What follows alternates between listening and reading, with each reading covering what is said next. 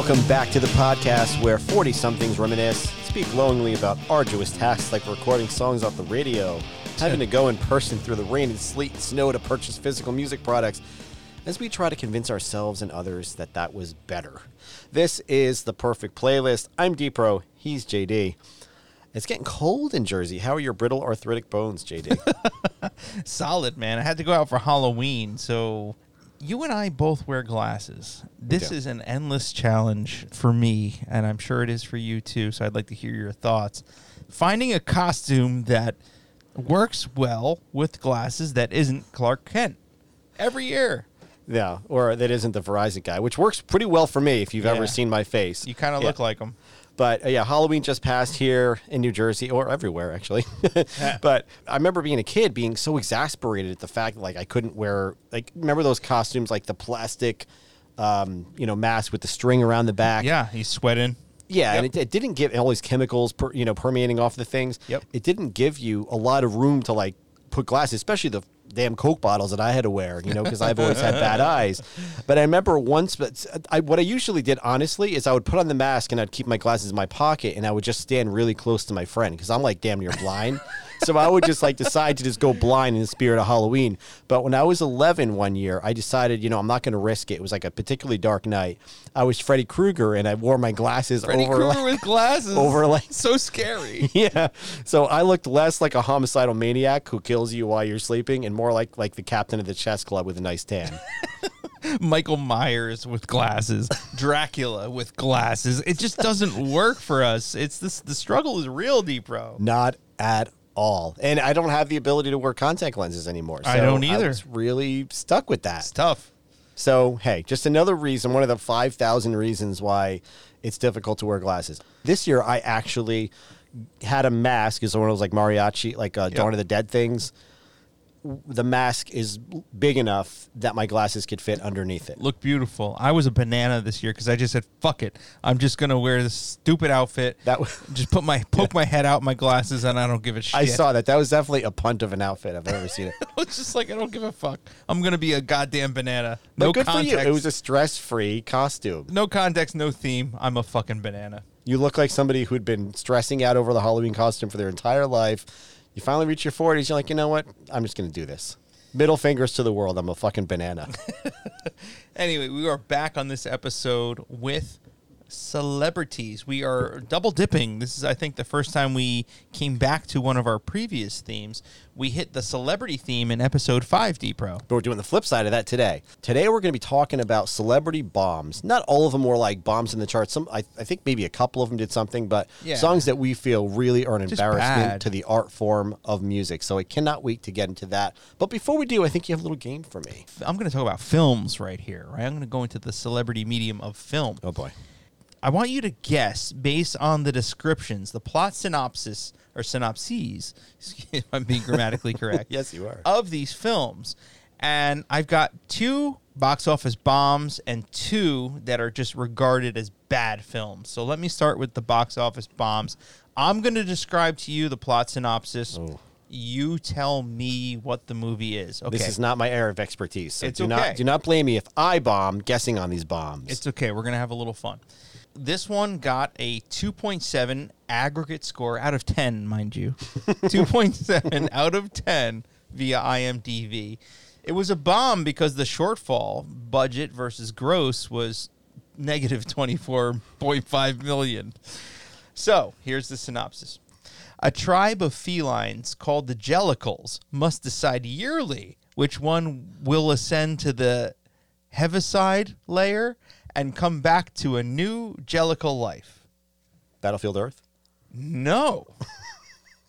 I don't know what a jellicle is. That's the problem. Let me start with the first four words. A tribe of felines.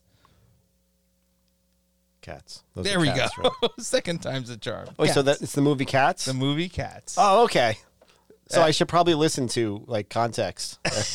yeah, the words that I'm literally telling you.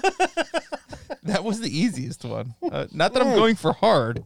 I'm 0 for one, and I've and I've already I've got past the easiest one. Oh God, I'm in trouble. I'm in trouble. Jellicle Cats got you.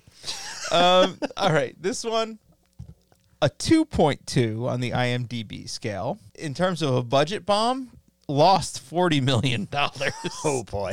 Oh boy. All right. So again, pay attention to the words specifically. Tim Avery, an aspiring cartoonist, finds himself in a predicament where his dog stumbles upon the mask of Loki.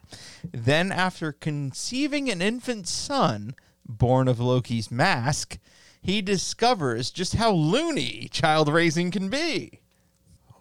A little tougher, a little tougher than the first. I'll give you that. Is this, is this one of those movies where like half the people, half half the characters are real, half of them are cartoons?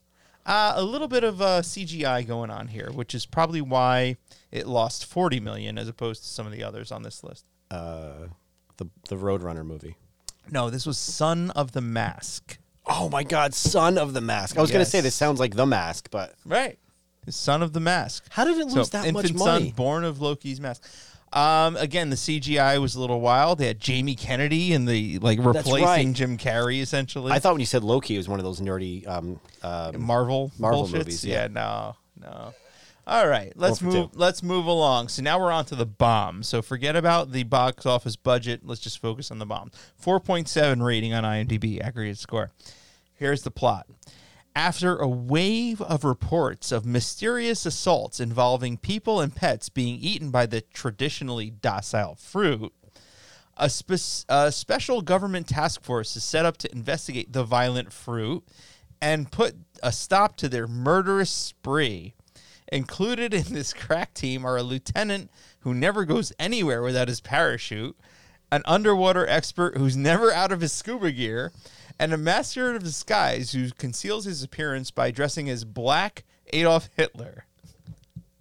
So, murderous fruit. see, when you said uh, food that's dangerous, I thought Troll Two. That was my that was my first thought. No, this is literally the food killing a person. Oh my God, I have no idea. That's okay. Attack of the Killer Tomatoes. Oh yes. Bomb. Okay. Yes, Okay. that's terrible. Now- I, I'm terrible at this. you were 0 for 3 and that's okay cuz cuz I, I I think you I want to get one of these. you can you can really get this because the words the movie title is in the words I'm about to say. Here we go. Oh man, you want to One- hand it to me? 1.4 aggregate score on IMDb. 1.4, mind you. His annual Christmas party faltering thanks to his cynical brother in law. What an asshole. Former Growing Pains star Kirk Cameron attempts to save the day by showing him that Jesus Christ remains a crucial component of the over commercialized holiday. Christmas party. you said Christmas party. Saves the day. Um, Commercialized. Kirk Cameron. yeah, you're, you're like you're you're you're close. Kirk Cameron's Saving Christmas. He had another crazy like movie, right? Yeah, he he he's got all these Left like Behind? religious bullshit movies. Oh, he's nuts. he really is, and he's doing Christmas movies apparently. I'm glad you're bringing these up. That you're bringing these back on my radar because they mm-hmm. were just on the outskirts of my brain and my memory. Yeah, so over four in the game, but honestly, four for four in, in life, D-Pro. You are you are a hundred percent free through shooter in I life. thought you'd give me some like ones that I might Those are know. Easy. I, mean, I don't know. I don't know. I thought you were gonna- trying to stump you. I really was not. I thought you were going to throw me an uh, Olsen Twins movie or Gigli or The Room or Plan 9 from Outer Space, like famous bombs. I mean, Attack were- of the Killer Tomatoes is a pretty famous bomb. It is a pretty famous bomb. Yeah, sorry. Cats, pretty famous bomb. You did mention felines in the description. Yeah, a I- group of felines, And as I in plural. Somehow missed that. It's okay. The point is to have fun and not to win. It's just fun. You know who's going to bomb, about to bomb worse than me? Yeah. Our first artist on the perfect playlist. Yes. Mr. Joe Pesci, the leadoff hitter on our celebrity playlist. Woo. Everybody's favorite fake gangster from Goodfellas Casino, Home Alone's 1 and 2. Here's Mr. Joe Pesci with My Chérie Amour. My chérie amour, lovely as a summer day. I, I'm sorry. I can't. I can't even mute our mics for this. Don't eat, don't bother. So goofy. distant as the Milky Way. See, if I never heard him speak like in any movie before, this wouldn't be as comical. but he has such a distinct voice. little one that I will say that I will say that Pesci can sing. He's not bad. Can No. I can I make that statement? You can make that statement. That's okay. He It's can not that. sing. It's not that bad. It's this part right here. La la la la. Okay. and like now, now I'm now I'm off the train. Sounds like Kermit the Frog. Like, Yeah. what the hell is going on here? But his voice. Oh God! Uh, hang on. Here's here's Adam Here- Levine. here's- of course, to try to add some music legitimacy to this, they add Adam Levine. Just makes me oh. angrier to be listening to this song. Marone. Of course, they got to put Adam Levine on everything. It, it- you know, at this point, I'm surprised that, that they don't have funerals where they play like taps featuring Adam Levine.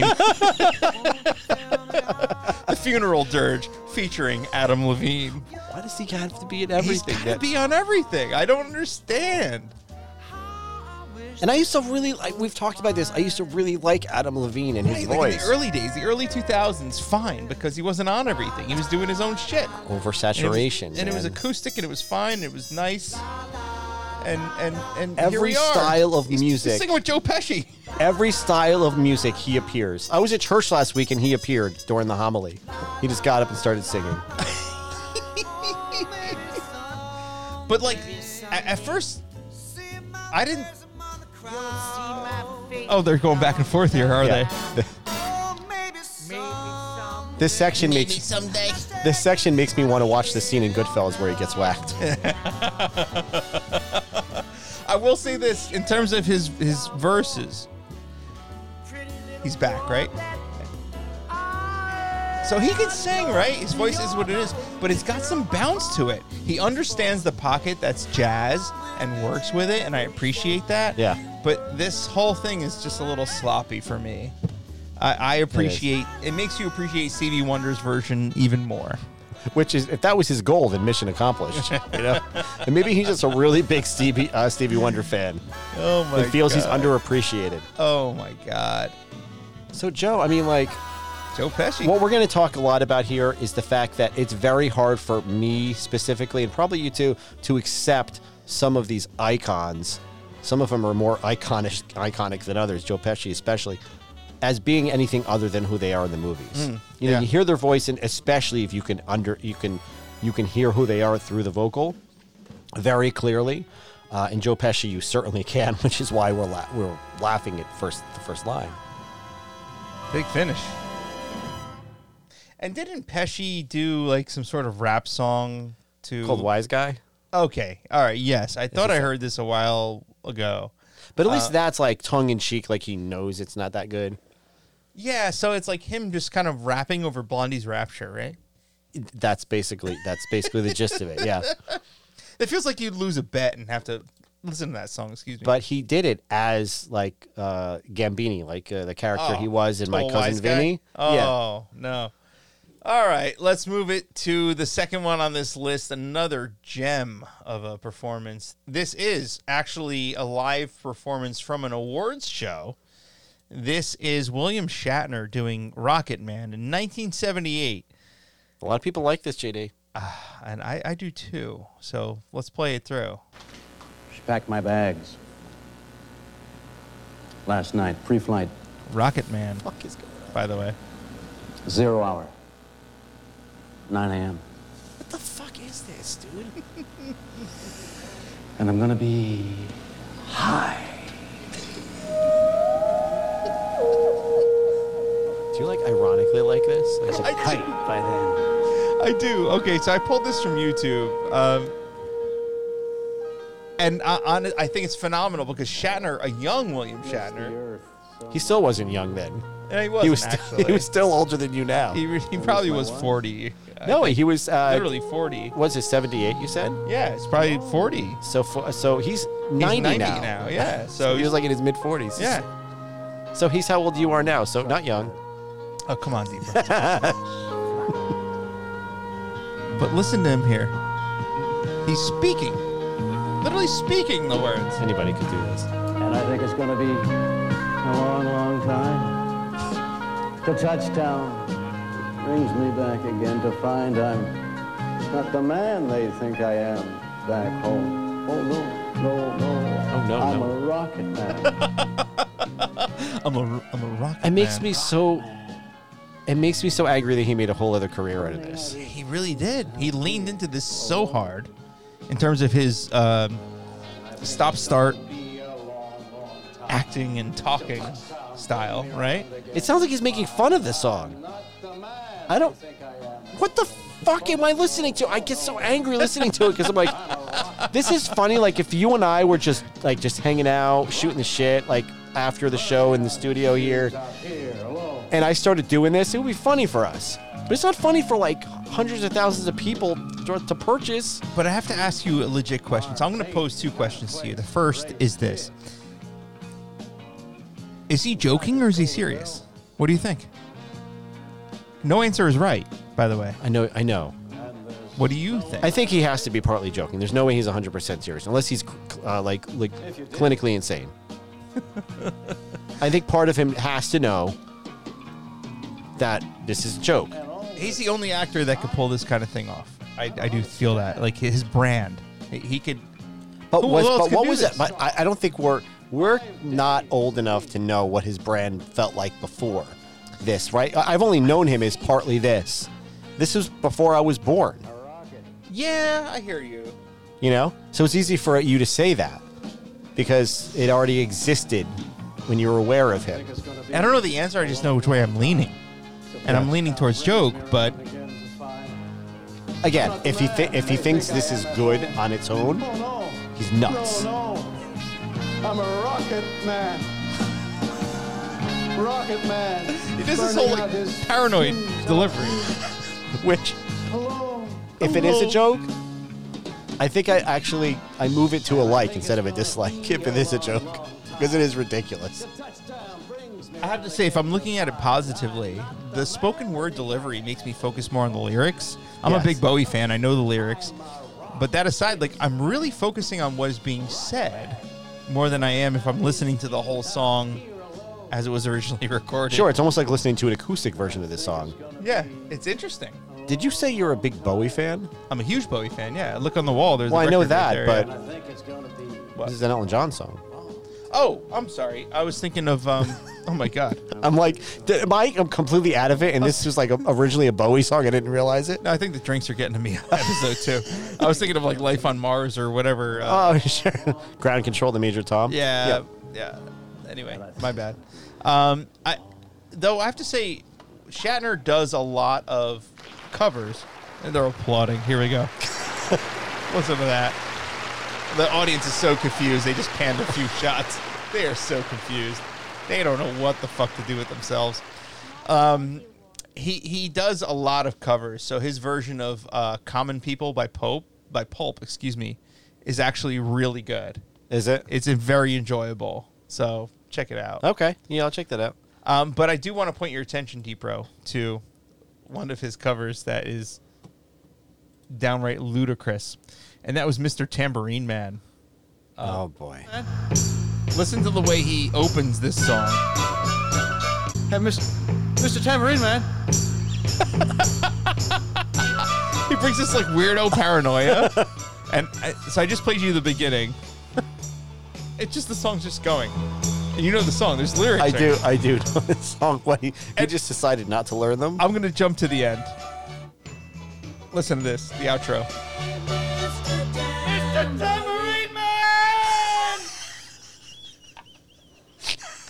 Isn't that fantastic? Okay, that that is very funny. But it's like the guy is just manic. Holy shit. Yeah, he's just absolutely manic. So like that's that's you know like don't make me like him, JD. I I'm sorry, yeah, I I'm sorry about appreciate that. I appreciate the fact that he's just so out there and different that anything else a celebrity has ever done with a crossover. You know, because he was a celebrity before this. Oh, He's just not trying to blend in or be safe. Like he's the guy at the party standing on the table, like doing a line of coke in front of everybody. Like he doesn't care. speaking of, Speaking of coke, It's Corey Feldman, feeling funky. I've got this feeling uh, coming over me. Uh, I'm disbelieving ha, what I think I see. Uh, I can vision music. Uh, I can feel the Half beat. the lyrics are grunts in this song, JD. Like literally half. Oh my God. Corey Feldman from 1993 remixed this past July uh, off of Love Left. This is Feeling Funky. And this is a cacophony of crap. Listen, Oh my god, it's like this mix is all over the place. it's like it's like you know when you go to the like, you know when you go to the cereal aisle and it says like, hey. If you like Froot Loops, you'll like colored O's or whatever. yeah, that, yeah, yeah. That's like kind of like this is to to Bruno Mars. That's how I feel about this song. Yes. It's like this is the version of um, of Uptown Funk. Yeah, with a With butt Mark plug. Ronson, yeah. with an absolute with a butt plug and a line of coke. I, I do think that the the mix, the engineering here is just so off. It, it- it's like everything is at eleven. There's no balance to any of the, No, there's no anything balance at you're all. hearing. It's just I can barely talk over it. It's And just a cacophony this- of crap. This is the mix that was re- that was re-released because apparently he did this in the '90s, right? '93, Uh-huh. and he released this for his 50th birthday, which is appropriate because it feels like a musical version of a colonoscopy. colonoscopy. Cool, I got you though. I got you. Though I have to say about about Corey Feldman is he believes his own bullshit. Oh He's yeah, like convincing himself himself that this stuff is the absolute shit, and, and he's where it's at. well, he never left that line of thinking because, like, from the time when he was in Goonies, when he was like what 12, 11 Yeah, or whatever uh-huh, it was, yep. and then he was in you know all these other films and Stand by me. Yeah, sure. Dream a little dream. like he kept that way of thinking until much later in life, until now, and now he's in his fifties. but these lyrics are the most god awful lyrics I've ever heard. It's every possible cliche you could imagine in lyrical form. You can say he's got the vision of Stevie Wonder, and I, I mean that not in the musical sense, but in like the literal vision. Yes, in the literal sense. Of, Yes. of Stevie Wonder, and the voice of, of MJ is like corpse. Wait, is this the breakdown, by the way? I think it is. Yes, it is. it's the worst thing I've ever heard. And those gated 80s drums, like they're in everything he does. It's just and the the like the Michael Jackson like vocalizations, the eh, ah, that he has to put after every line. Yeah. He has to. He can't resist himself. He can't help it. I know. That, that, that breakdown, by the way, I have to, I have to, I can't forget it. It's the equivalent of the boy who puts on a football jersey on, on and calls it a Halloween costume. Like, that's basically, it's like no effort whatsoever. It was so lazy, unimaginable, dog shit, JD. I am. So I'm glad, and and I've always, I've always liked Corey Feldman as an actor. I always appreciated and connected with his roles, but my goodness, this is just embarrassing. Did you ever connect with this? Mission Angels, I'm glad to see you survived. Oh, God. Now, time for a debriefing. Why exactly did they start firing at you? Um, because I like. Listen to this. You'll never guess what cover this is right here. Oh, let me figure it out. Take a picture of this. Corey Feldman.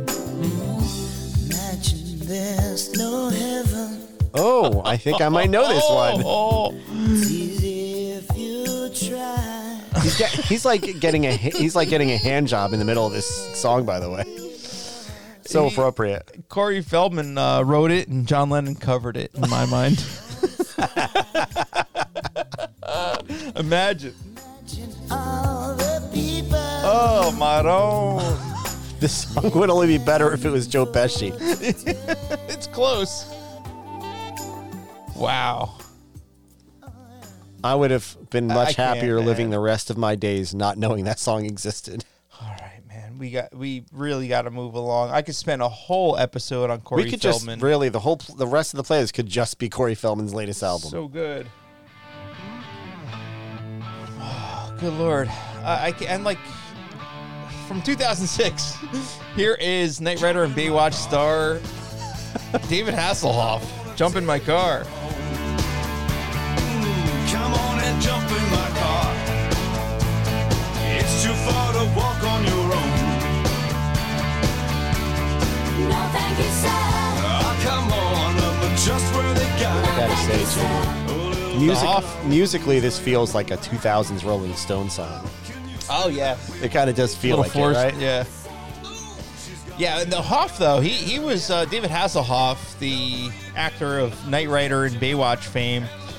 Put this out in 2006. Um, well received in Germany. I, he's like he had two number one hits in the 80s in Germany. But they like if you, if you have hits, then you're not that you're not being taken in as, as as an ironic artist. You're being taken as a serious artist. So he is appreciated on an unironic level in Germany. Like that's baffling to me. The only thing creepier than the song is the video itself. Dude, the video looks like an outtake from like a deleted scene from Grease too. It's the weirdest thing ever. You got a middle-aged David Hasselhoff trying to get a trio of girls into his car. There is a group of them. And then by the end of the song, he's kicking one out because she lives too far away, which we'll get to momentarily. That sounds like our friend Drew, by the way. yeah, it totally does. The whole video and lyrics have like a have like a Ted Bundy vibe to it. like, hey, get in my car. You know what? I've decided I'm going to kill you instead. Get out of here. You don't get out of here in five seconds, you're dead. yep. Absolutely. And so this song was a cover of a, a, an Australian song from the 70s, uh, believe it or not. I- just this version is just so troublesome. It's troublesome, and it's also like a weird. It has like a weird kind of um, like Broadway feel to it too. Like especially if you watch the video and like the performances and like the literal interpretation of the lyrics. The first, like, so here's a comment I saw on, on YouTube, Uh. the first, which I thought was funny. First time I listened to this, I had it playing in another tab while I did something else. All of a sudden, I noticed that the lyrics had changed to "Get out of my car." Which is right here, by the way. Clearly, I missed a crucial plot development. yes, yes. The genesis of the uh, of the plot, and he's like, "Get out!" Now he turns to "Get out of my car." Can you just imagine Hasselhoff sitting there with the producer, like, it's going to be such, like, it's going to be such a shift in tone. Yeah. People are going to be so surprised by it. Right. Around the time the song came out, Dirk Nowitzki, um, NBA star playing for the Dallas Mavericks, native of Germany too, so a German guy. Um, when asked what he does to concentrate on his on his foul shots, he he replied that he sings one of Hasselhoff's uh, Hasselhoff, excuse me, other song called "Looking for Freedom" to himself. He totally like meant it as a joke, but like everyone took it as a serious answer, and so Hasselhoff then took it upon himself to attend the the uh, the Mavericks playoff game where they were in like the Western Conference Finals or something. And then like Hasselhoff was stating how he's such a huge fan of Dirk Nowitzki, and this you know how celebrities glom onto Of this course, yeah. like ounce of attention. And so th- as a result, like and even Mavericks fans knew it was a joke. As a result, the next game they all brought Hasselhoff heads and they held them up when Nowitzki was taking his free throws. I did not know that. It's pretty cool, pretty cool which, which begs the question what David Hasselhoff song do you think Karl Malone was singing to himself when he would be at the free throw line? Because he was famous for saying that little thing to himself at Yes. the free throw line. Yep. Yeah, they all have their little isms. Jump in my car. Oh yeah, yeah. jump in my car get out of my car this next one is interesting. So the rest of the songs we've been detailing today have all been from you know uh, actors either from film uh, or from television. And this next one is from something other than that. This is from everybody's favorite slim jim smoke. This one is from everybody's favorite slim jim spokesman slash lunatic and wwf heavyweight champion. Uh, and, and from him comes this absolutely absurd crack at breaking into the rap and hip hop industry. That's right, baby. Hollywood officer, whatever they call you, I'm coming after you, you coward. I diggity oh, damn, diggity damn! It's Randy Savage with Be a Man on his 2003 rap release. Wow. 2003, huh? This is a lot more recent than I thought it was. It is, yeah. Wow. I don't even want to talk over this.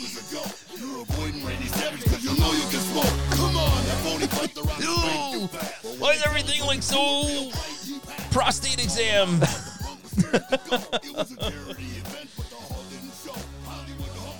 So, by the way, if you missed that lyric right there, the whole song and album was was inspired by the fact that Savage invited Hulk Hogan to a charity event that Hulk Hogan no showed. no way. and that's why that's what the premise of the song is. So he wrote, a Be a man, whole, Hogan. he wrote a whole spite album? Yeah. Out of, out of that fact?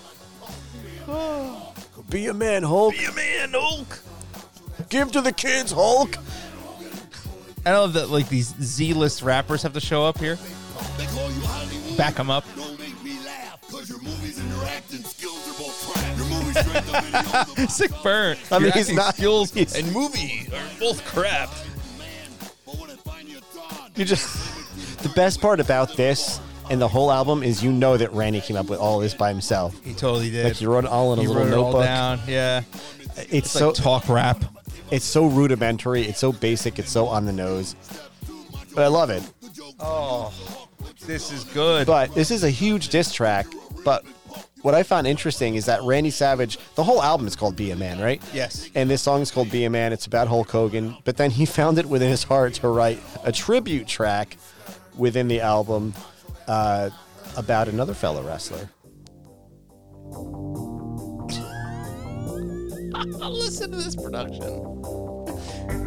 This one goes out to my real close friend and buddy, Curt Hennig, aka Mr. Perfect. Just want to let you know that you're missed, but you'll never be forgotten. Never. Been an incredible friend.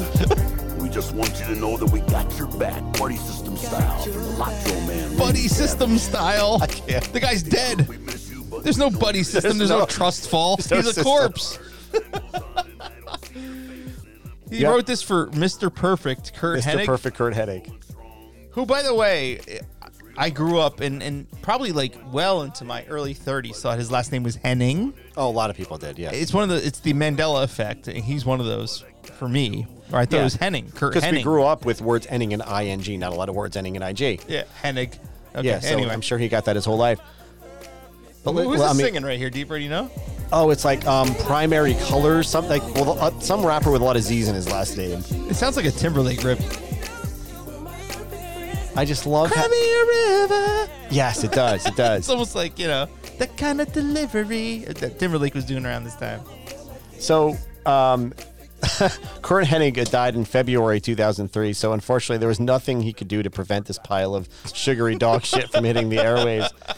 But, uh, dude, I got to tell you, I keep stopping as I love hearing the lyrics, but I feel bad for making fun of this. I really do. Like, a man no showed a charity event, another died, and this album was created in honor of all of that. Yet here we are laughing at it like two uncultured swine. you know? Oh, it's But- great. But uh, but I do have to I do have to read this Amazon review from Brian Mayo. This is interesting. So, "Be a Man" is one of the best, if not the best, rap albums to come out in ages. In today's world, we need a rapper who can pump up the fun and brighten our lives with his beats from the streets. I also think it's time we need a rapper who isn't afraid to use the word "but." Take that, Will Smith. The Macho Man has redefined the game from the ground up, and Big Three Records should be proud to have him on their roster next to Rick Derringer and Cheap Trick. Big Three Records. Yes. They got Cheap Trick on the roster, too. That's They apparently did. There's one other one quick, and it's a it's a one liner, and it's one of those where it was like written in another language and translated. Which you know me, JD, I love language. Oh, yeah. So this was translated from another language. Of course, there are also two or three songs that I do not like, but on which CD is not that? Which CD is not that? That is a good, fair question. On which CD is not that, JD? That's what I ask all my friends. on which CD is not that?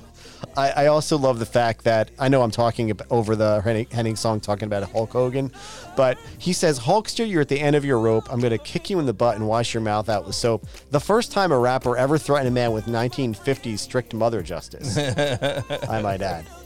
Well, Hulk's was interesting because he put out an album in like the 80s. He had like one or two songs or albums or If whatever. you're, if you're popular enough, you'll try every medium. Yeah, exactly. And and he was telling everyone to take their vitamins, say no to drugs, have fun with family and friends. Meanwhile, like we know that what we know about Hulk now is He's taking plenty of vitamins. contrary to all that.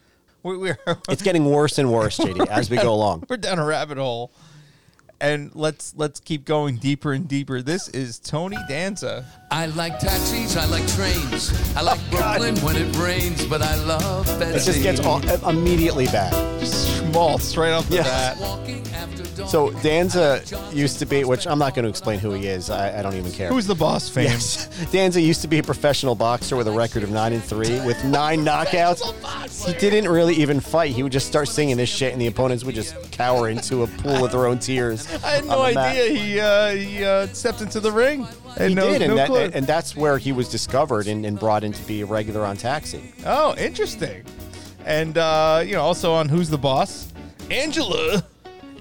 And he had to be Tony, of course. He had to be Tony, uh, Tony Banta on Taxi, and Tony Micelli on Who's the Boss because he's got to be Tony. He's Oh. got to be Tony. He can't be. Nobody's going to accept him as you know, as Brian. And let's who could forget the Tony Danza show, his daytime show. Uh, That may have been like people who who paid to like even take a, take a taxi to go to that show. Yep. I, I think less than. oh, definitely. Just terrible, terrible stuff. Um, but I hate that guys like Danza and Pesci can make money being as like, I think untalented on the mic as they are, as any like uncle at a wedding. It's embarrassing to me.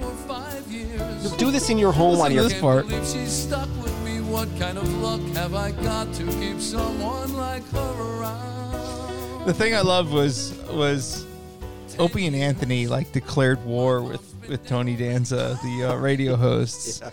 And so to the point where eventually, like Tony Danza offered up a truce just after hours and hours of of, of trolling of Tony Danza's show and his clientele. Uh, he eventually offered to come on the show and just just talk it out with them and, and offer up a truce. And they, they would just like rip on him, like, okay, now we're gonna go to the uh, cooking segment. Okay, I'm stirring. Yeah, Wait, so did they ever make a truce? yeah, I think they did. I think they all like had a you know come to Jesus moment together. Oh, because Anthony did the voice. Oh, it like perfectly. so good. YouTube, Opie and Anthony or O and A versus Yes. Tony Danza. This is Enjoy a it. YouTube worth your time. Speaking of which, there's another one. So I'm probably gonna dip out of I Love Betsy if, if you're okay. You're never getting Betsy with this There song. Betsy. I love Oh, Maron. I, I said it like the third time I've said Oh Maron on this podcast. On this It's show. it's Danza and Pesci. I'm telling oh my you. god. They bring it out. All right. So this is probably my fa- one of my favorite Tony Danza moments, and that's he had a blooper on live TV. An, a live news show was going to go to him in his Yeah. studio. So right, so you have the split screen, newscaster on one side, him on the other. He doesn't realize running, you know, during the commercials running up that the newscaster can actually hear him, and here's the goods. Tony, one, two, three, four, five. About being on these things. One, two, three, You four, end up on those news shows so often, you know?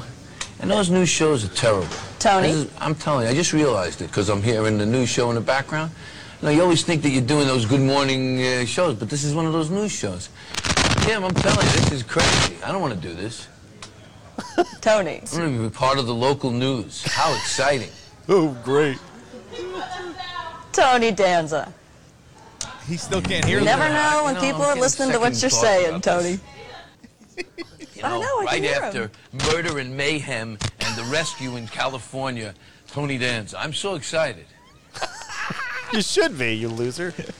Okay, anyway. Tony, can you hear me now? Yes, I can. Okay, we're going to start the interview now. No murder and mayhem, just the interview about your movie. You ready? All right, fine. Oh, you heard me, huh? Oh, every bit of it.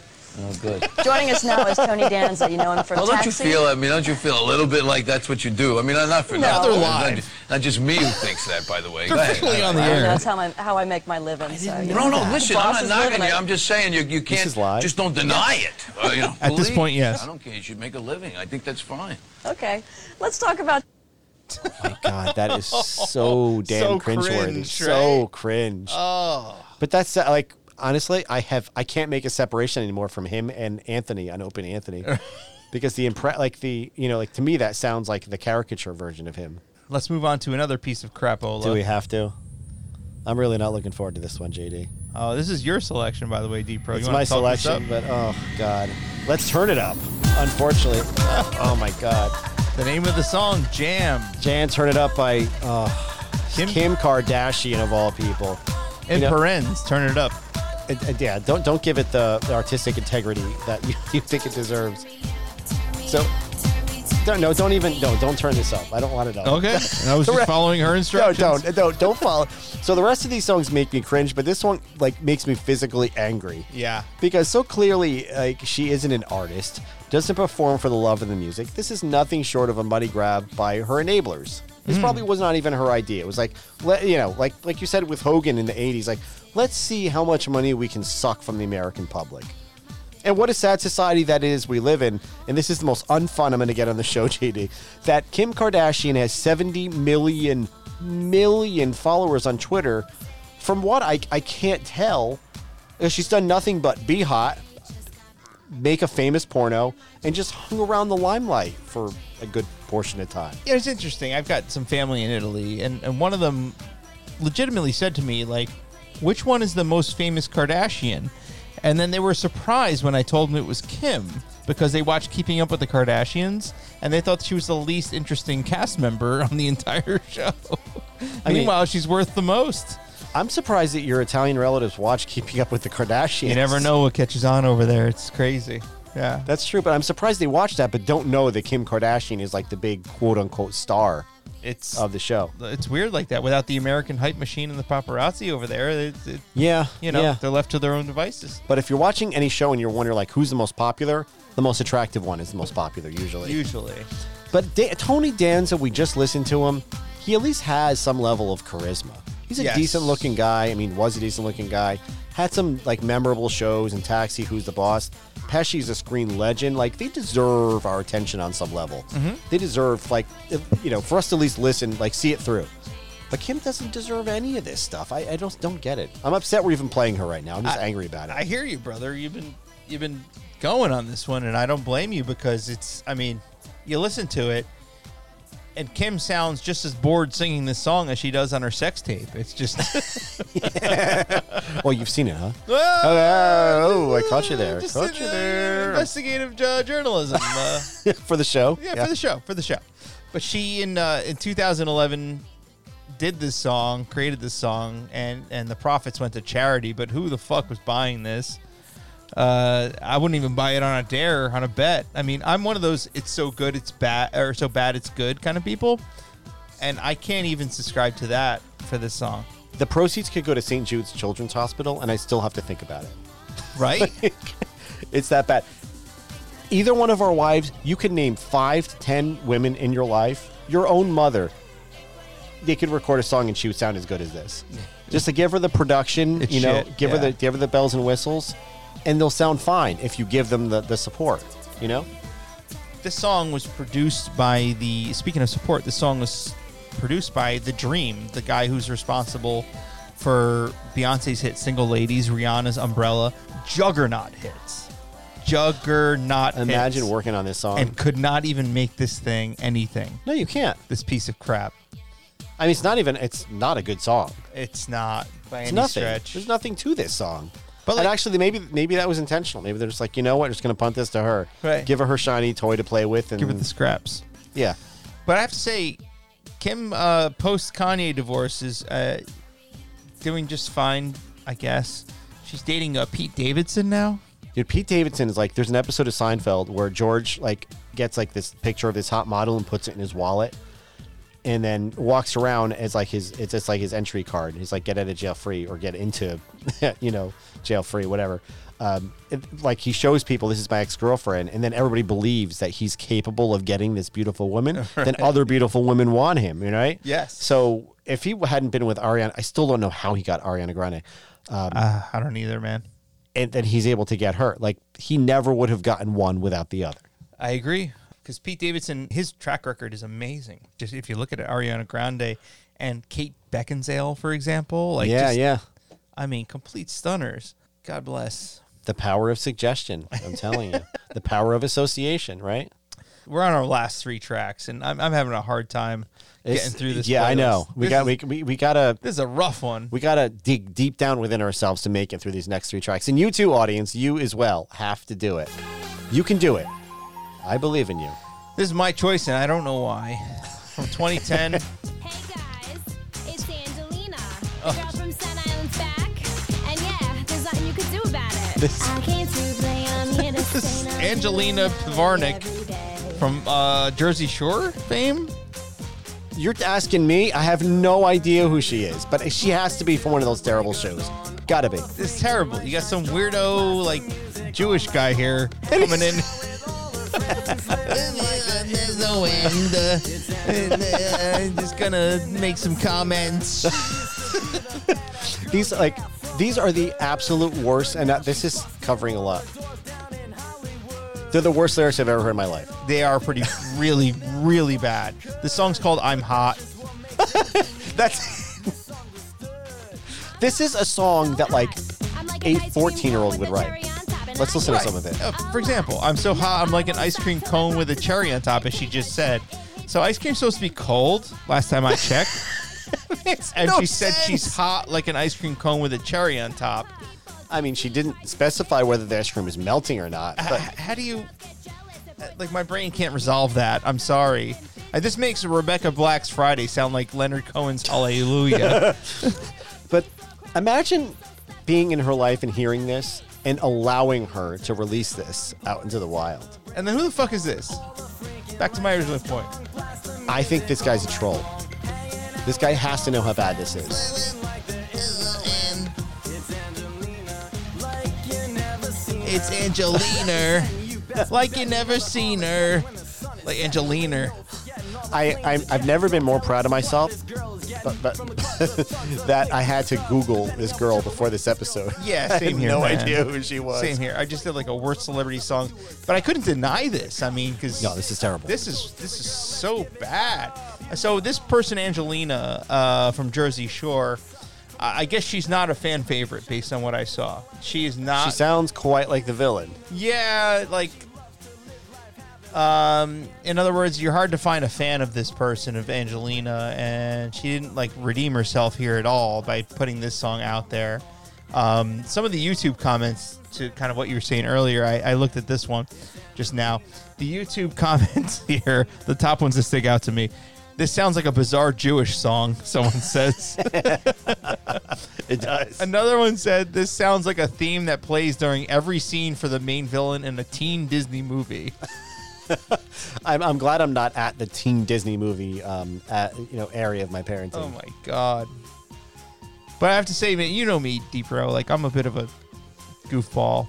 I mean, Uh, yes, you are. Yeah. if I, if I could put like a, a funeral playlist for myself, I might I might add this to the list. I'm gonna hold you to it. You think? Just in case you go first, yeah. I may hold you to. I'm gonna go to your family. I'm gonna hand them, Yeah. you know, He would have a wanted it this way. maybe. Yeah. like this is it. This is the whole playlist. It's like Angelina. it's like this and Ghost Train by Dr. Glam. Another song you should check out if you're listening to this. Not a celebrity, but should be. And also the song we're about to play next. Another song that could be on your funeral playlist. It's a message to your uh, to your family and friends, perhaps. But my last punchline before we. Uh, I'm hot, hot, hot, hot. yes. Before we move on, I mean, if herpes could sing, it'd sound like this. That's what I feel. that is really what I feel about this one. I just feel dirty listening to it. All right. I really want to end this show at this point. Oh my So God. let's move along. Please, let's do that. Wow. Bruce Willis, number five hit in the U.S. on this one. 1987, a cover of a song called Respect Yourself. I don't anymore.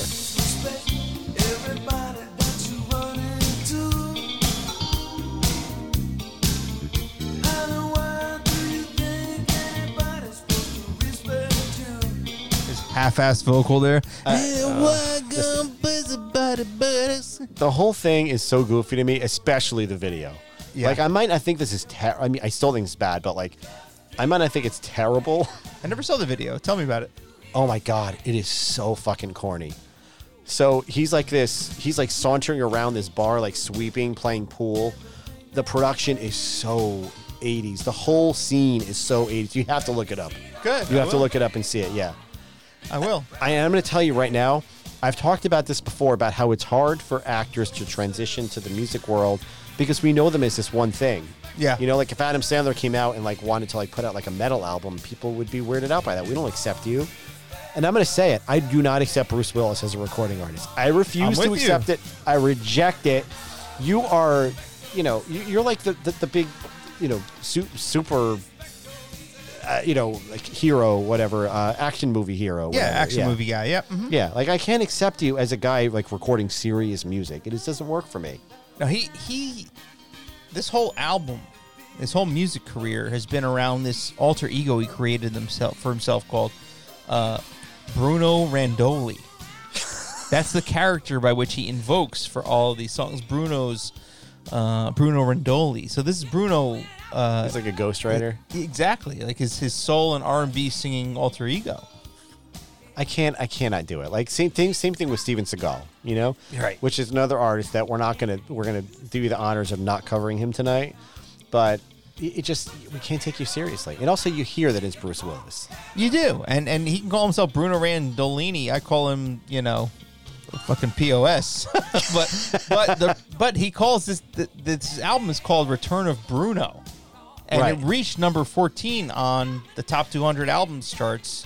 Man, that was a In the really 80s, late 80s. really trying time in the '80s for But I- music. I remember as a kid just watching him on Moonlighting, uh, the show, the TV show Yep. that he starred on at the time, and just being excited about this song because it's like, oh my god, the guy from Moonlighting came out with a song, and that was like a novel thing in the in the eighties. Like it was, just, Yeah, I mean, as you, kids you weren't we're- as discerning. We were excited about stupid things as kids. But not even as kids. Like at this time in the eighties, like that was seen. Like there weren't too many dual. It wasn't popular. Yeah, it wasn't right? a popularized thing. Yeah. So people branching out into other forms of media, like music, like movies, like et cetera, et cetera, wasn't as common. So It was more so like the inverse of that, right? Yeah. So if you're a musician, your like, you know, like the Beatles or Dean Martin or Frank Sinatra, then you could appear in movies, but it's which is a lot easier to do.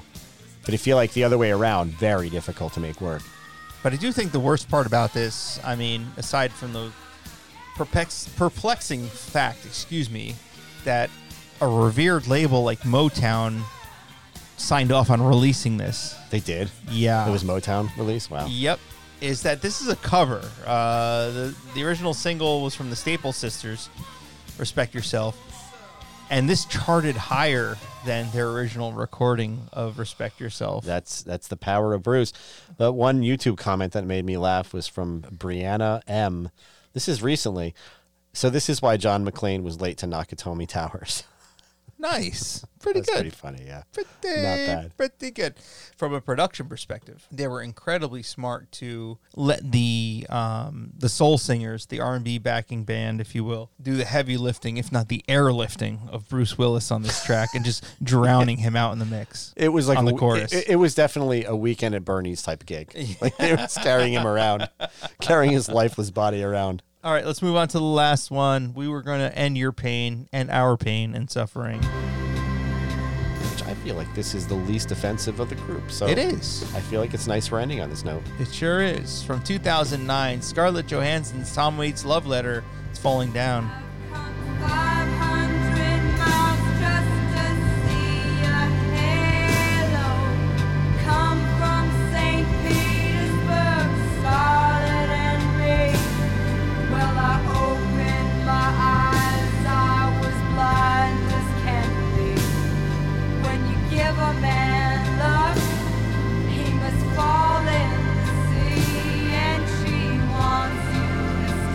All right, we're back in on this. Uh, Scarlett Johansson, whom I love. I, I really do think she's great. Uh, it's just a shame she's just not a very good singer. She's okay. She could like if you close if you had no like sight unseen, you did not know who this was. She would come across as like a Cat Power type indie rock type girl singing a song. I Like, it wouldn't jump out at me as like this is really bad. Whereas like the Bruce Willis thing, I'm like, okay, this sounds like the uncle at a wedding trying to get up there and do a song to me. But this like sounds intentionally like a little lo-fi. Like Yeah, I'm, I'm trying, but I'm not trying that hard on purpose. Yeah, it's it's the most modern, I think. Yeah, it is. uh, Very song, yeah, song very much so. playlist. Um, it's just I think it's a shame she's not a very good singer. I think she's just fine. Um, but look, she's covering Tom Waits here. This is a Tom Waits song. And I'm sorry to say, but if I want to listen to Tom Waits, I'll listen to Tom Waits. Yeah, and I don't on. feel that about very many covers, but I do on this one. Um, if you know Tom Waits, he's the king of weird. Yeah. He's just yelping, growling, bizarro instrumentals, but um, this doesn't this doesn't really do it for me.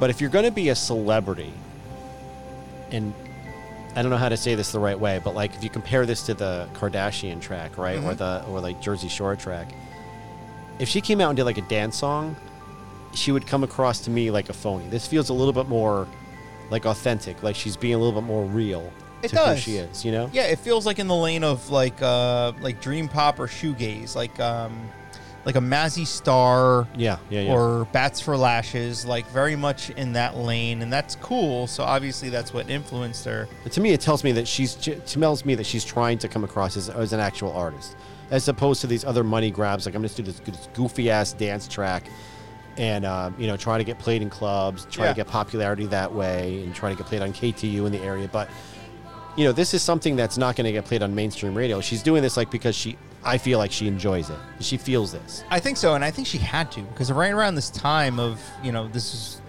uh, over ten years old. This this recording.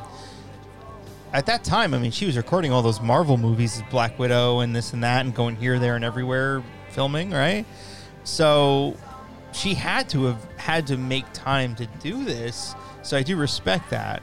Um, It wasn't like she was sitting on her ass doing nothing. yeah, I just don't think this is the song for her. I, I really don't. Um, the two chord structure of the song doesn't really suit her. I think she needs a little something more dynamic. Um, the banjo seems out of place for me here, and the vocal seems just a little forced and not very expressive to me. If you listen to Tom Waits, he's expressive as the day is long, and so this kind of just stays in its vocal lane and doesn't move from it. Yeah, see- so that's my problem with it. But see, that, that goes back to something I said earlier, like I, about um, another song we were listening to, where if th- the first song that you hear, the first version of the song you hear, Uh-huh. is the one that sticks in your head, and like almost, ne- it's almost like the first girl, the first great girlfriend you had. Everybody else is compared to that, right? Yeah. So I, I personally don't, I'm not that familiar with the Tom Waits Okay. song, right? So because of that, like this song is is not as di- uh, disappointing to me.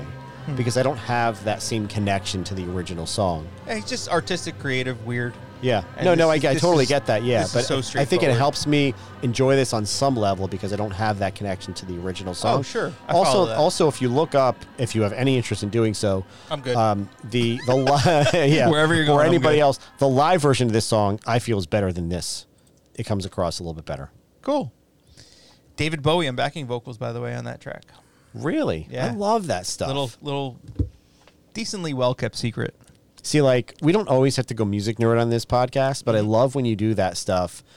Like, um, like Jenny Lewis on her on the Line album, Ringo Starr on drums, like on a couple of tracks. It's just cool. It's just cool. It's really neat. And so it was fun to dive down the celebrity rabbit hole once again. Uh, episode five, we did a little celebrity hit, and now we're back again. I think really Kathie Lee on the episode five, uh, sharing Kathie Lee's what is what is the name of that song? He he He saw Jesus. He saw Jesus. Yes, that really sparked the idea. Let's go with the bad celebrity song. So I'm glad we did today. Deep Which Breath. I almost felt compelled to bring her back to the show, but I think we've hit our Kathie Lee limit Yeah. on the podcast. Kathie Lee quota. I think after all the crap we heard today, JD, I feel like we need to listen to like Don Johnson or Patrick Swayze to like cleanse ourselves after this array of duds. But if you're listening, you like us, or if you don't, hey, check us out on Twitter at the Perfect PL or on Instagram at the Perfect Playlist Pod. I personally, D-Pro, have been posting like videos of myself asking intriguing questions, asking for your feedback. We're just trying to get to know you a little bit, getting to know your interests and, and your opinions. Uh, tell me how wrong I am. I, I certainly throw some stuff out there as well.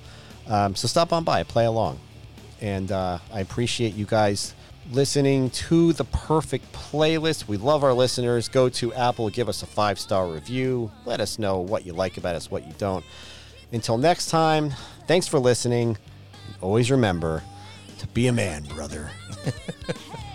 My perfect friend.